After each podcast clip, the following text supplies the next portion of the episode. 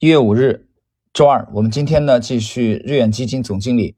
陈光明在上海的啊十二月份在上海的这篇最新的演讲精华解读的第三集的内容。那么这一集呢，我们就开篇呢呃来听一下陈光明先生怎么去论述这个价值投资的核心逻辑。那么智慧一个最基础的要求是理性，对做投资的人来说，理性的思维是必须的。我停顿一下啊。查理芒格在不止一次的呃交流当中，包括巴菲特、啊、巴菲特在采访当中曾经讲，那么有记者提问说，如果把你们的成功啊归结为一个词来描述啊，最重要的是什么？呃、啊，那巴菲特想了一想，说是理性。我们继续，智慧还需要勤奋去补充。再聪明的人，如果不学习，也不可能有持续研究成果产出。同时要做到独立思考。独立思考保证你的智慧是经得起检验的，不受感性系统的影响。智慧还体现在对社会企业的发展判断力和对人和社会的洞察力上面。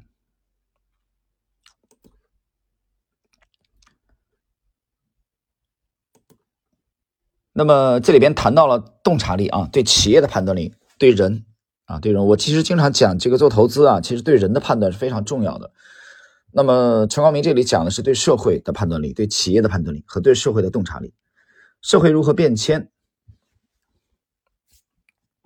技术如何变革，对企业家的判断，对人的判断等都要有洞察力，这些最终都要落实在对内在价值的评估上，这样才能保证做价值投资是长期大概率的。呃，那么谈到这里的话，我我要讲一点，这个在早年的时候，这个格雷厄姆传统的这个价投的啊宗师，他有一个学生叫沃尔特施洛斯啊，这个人很很奇葩的，很另类，做投资做得非常好，从几十年的跨度，他的年均收益率 百分之十七。 有人说那有什么了不起的，你巴菲特年收益率有 百分之二十， 几十年的啊这个这个这个跨度来说，年均你才 百分之十七 嘛。但你知道沃尔特施洛斯这 百分之十七 怎么取得的？这爷们儿一不调研，二不勤奋，很懒惰。他采用的就是就是原教旨主义的格雷厄姆这套东西，优质的资产打折的时候才买。他跟巴菲特相反，他不集中投资，他分散投资。啊，也是一位牛人，这个也以后有机会我们再介绍啊，投资界的巨擘。但是呢，他对巴菲特很佩服，他俩风格不一样嘛，因为巴菲特升华了，是吧？你巴菲特比如说就在香菜里边加了加了麻的因素，它升华了，你也可以说它叛变了。巴菲特到右侧去了，因为芒格告诉他，呃，费歇告诉他可以，优质的公司可以贵一些啊。沃尔特沃尔特施洛斯不这么干，而且巴菲特集中持股，沃尔特施洛斯分散持股。他对巴菲特非常崇拜。他有一次讲，他说他对人的判断不大行，不是他很擅长，但是巴菲特看人非常之准。所以他通过对人的判断就可以很轻松的去规避啊一家有问题的企业。不是说他没有失败过啊，巴菲特也失败过，但失败的非常之少。所以连沃尔特施洛斯对巴菲特看人的这个本领啊，洞察力啊，都非常的佩服。所以做投资啊，对人的判断啊，洞察力是非常非常重要的。接下来，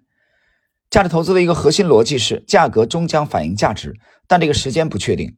如果说你的换手在 百分之二百 百分之三百， 就是说一年有两到三次马上就能全部兑现的机会，这在全世界来看都是极少的，它是需要时间来反应，有时可能需要一年或者更长。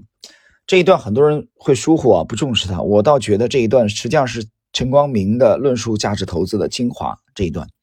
首先第一点，我们来看，他说价格终将反映价值，但时间是不确定的，这其实是典型价值投资的标签啊，他们不太择时的，他们对标的的要求很高，对择股要求非常这个严苛。所以他说一年有两到三次马上能全部兑现，全世界都比较少，就这世界上最难的事儿了。那多久可以反应呢？啊，有时可能需要一年或者更长，有时候一年还反应不了。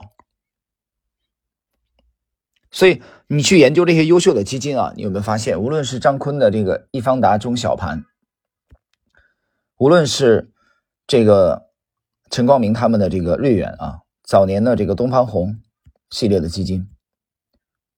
你都会发现优秀的基金经理他的执掌这个基金期间，他的换手率相对是比较低的，业绩比较好，越是长跑冠军他的换手率越低。好，再看做价值投资要避免永久性损失，最核心要规避人性弱点，说说容易做起来难，知行合一，避免永久性损失啊，最核心是要规避人性的弱点，那你得知道人性的弱点是什么。接下来选择公司是最基本的，投资更重要的是对自身欲望的管理，不仅仅是投资，包括运作基金或者做事业啊，那也就是战胜自己。接下来陈光明谈呃，他认为什么是好的生意。最好的生意定义是什么呢？很深厚的护城河，持续的成长，优秀的管理者，在合理低估的时候买入。当然其实持续的成长很难，只要出现静态的回报比较高，比如达到 百分之二十 百分之三十 以上的时候，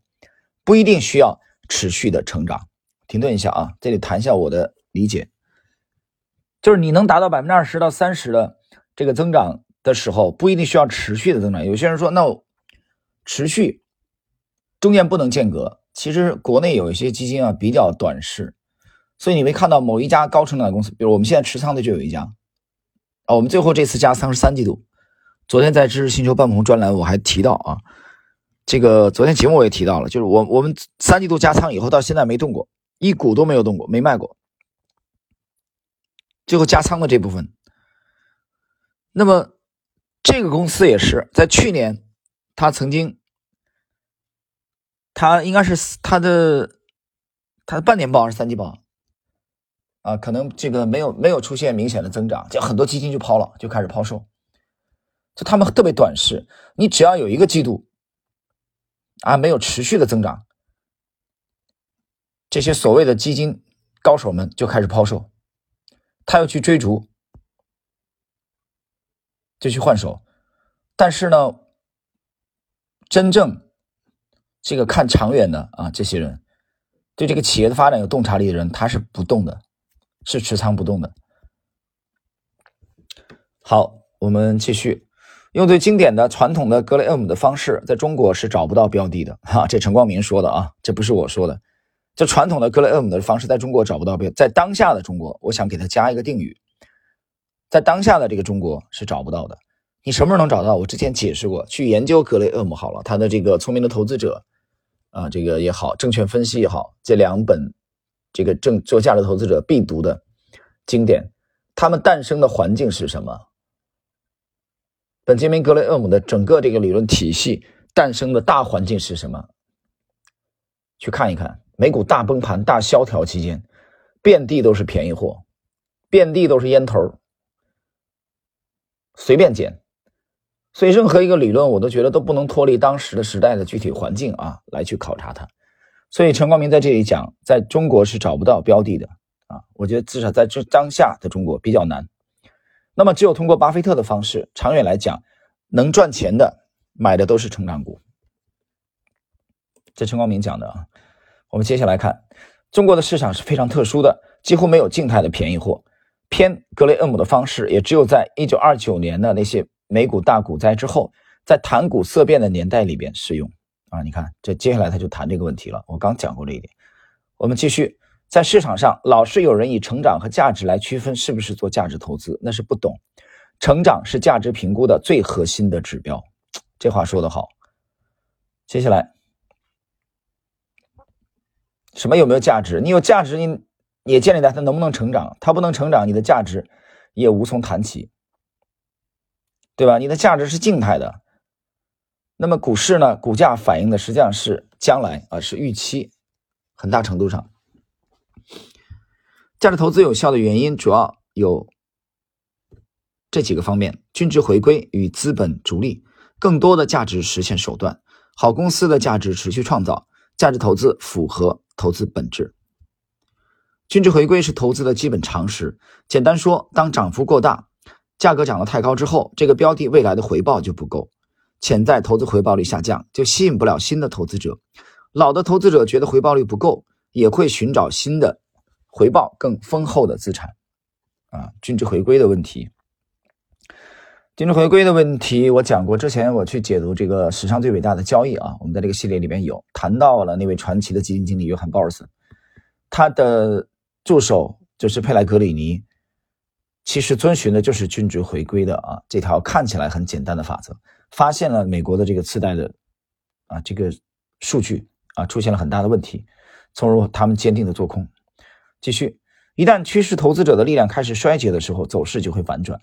反之，如果价格跌幅过大，内在价值高于价格的时候，未来潜在回报率就会很高，就会吸引越来越多的投资者。当投资者力量超越趋势投资者力量的时候，走势就开始反转。千万不要以为树可以长到天上，不要认为十八层地狱之下还有十八层，虽然有这样的概率，但却是小概率。那么市场是怎么见顶和见底的呢？比如二零零七年七十倍的 P E，所有的回报都在指望未来每年经济十个点以上的增长，这是不可能的。 G D P 怎么可能一直持续十个点以上的速度增长？当时我们就是一路卖，绝不会轻易再买。它只是零七年啊，比如在二零一五年大幅下跌的时候，海康威视跌到九百亿市值的时候，我们就一直在买，买了三个月，每天买进，这就是底部。只要有少数人买，股价就会涨。他说的是二零一五年这个股灾之后的事情啊，海康威视跌到九百亿，他们就买，不断的买。那么今天我们这一集的啊最后的，我们来看看谈价值投资的这个股票，这个公司很好，回报很高，我不用去想谁会来接我的棒，即使没有人接棒也没有关系，因为它可能有很高的分红，公司自己都会回购，自己的股票回报更高，干嘛不买呢？这话讲得很好。有人经常想说这个这买了很多，像早年这个朱焕良他们啊，吕梁朱焕良他们做庄啊，你到时候出不了货怎么办？这个陈光明的意思是他不考虑这一点，他不考虑这个因素啊，有没有人来接接盘？为什么呢？因为他买优质的公司啊，大不了公司回购，你不来接你不来这个出手，总会有别的资金出手。所以我经常讲一句话，市场的合力。市场的合理，我不关心其中某一家基金，虽然我们会研我们研究的这个呃投资大佬啊嘉宾会有这个，比如说有易方达啊，有宏德远见啊，有这个东方红系列的，现在的这个瑞远，我们研究这些投资大佬，比如有有很多优秀的这个 Q F I 啊，比如说李山泉，但是我们并不迷信他们一家的力量，我不去很迷信他的持仓重仓股，这个并不重要。那么我们去听他的演讲，解读他的这个思路啊，研究他的这个体系，我们觉得收益最大的是什么？是他的思路啊，是他的思维模式，而不是他的重仓股。那重仓股对我们来说意义不大，意义不大，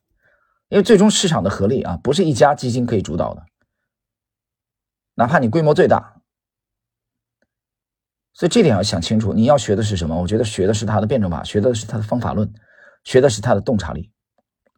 和格局。好了，朋友们，时间关系，我们今天的这一集啊、呃，第三集，陈光明先生在十二月份啊，在呃上海的这个行业高峰论坛上的这个讲演精华解读第三集内容，今天就到这里，我们下一集继续。